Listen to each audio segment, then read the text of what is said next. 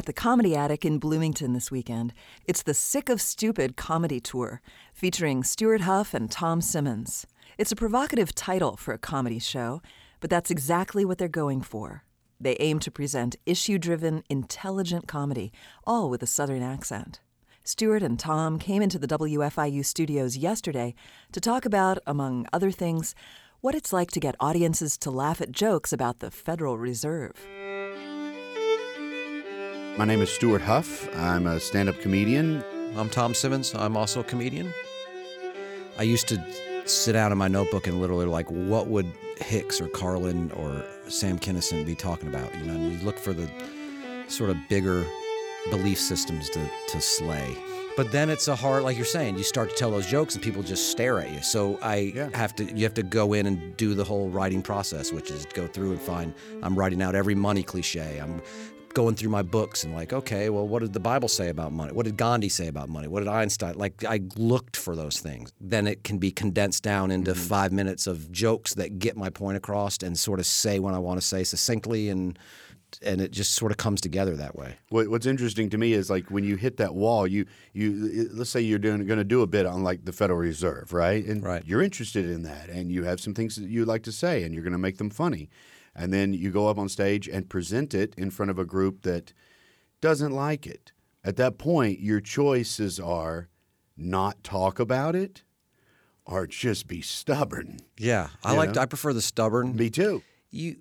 So when you tackle, like we were talking about this on the way here, now you're writing more in the way of like an entire show. And so you're trying to get this point across that humans are stupid with our beliefs and we kill for them and we fight science and we fight learning and blah, blah, blah. So how do you go, all right, I'm going to make that funny for an hour? Looking back, I think it became a challenge.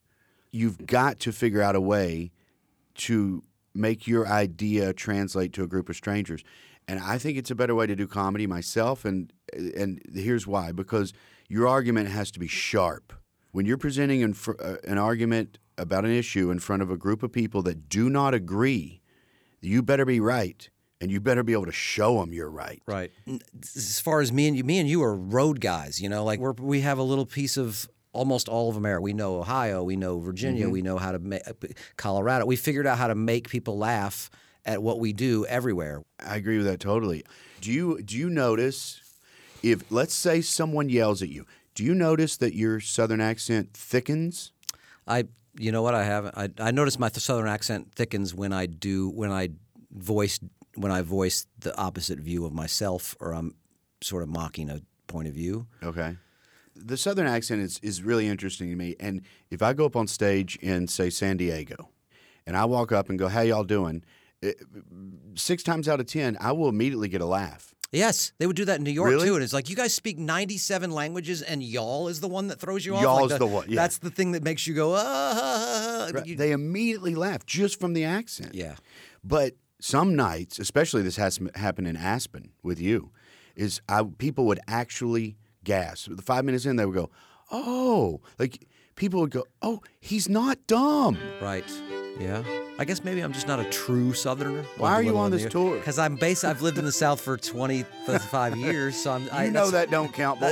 That's what my wife says. She's like, you're not really a Southerner. You don't eat grits. I'm like, I'm a Southerner. You don't eat grits. She's like, you're a faker. I'm like, I'm not. This is what home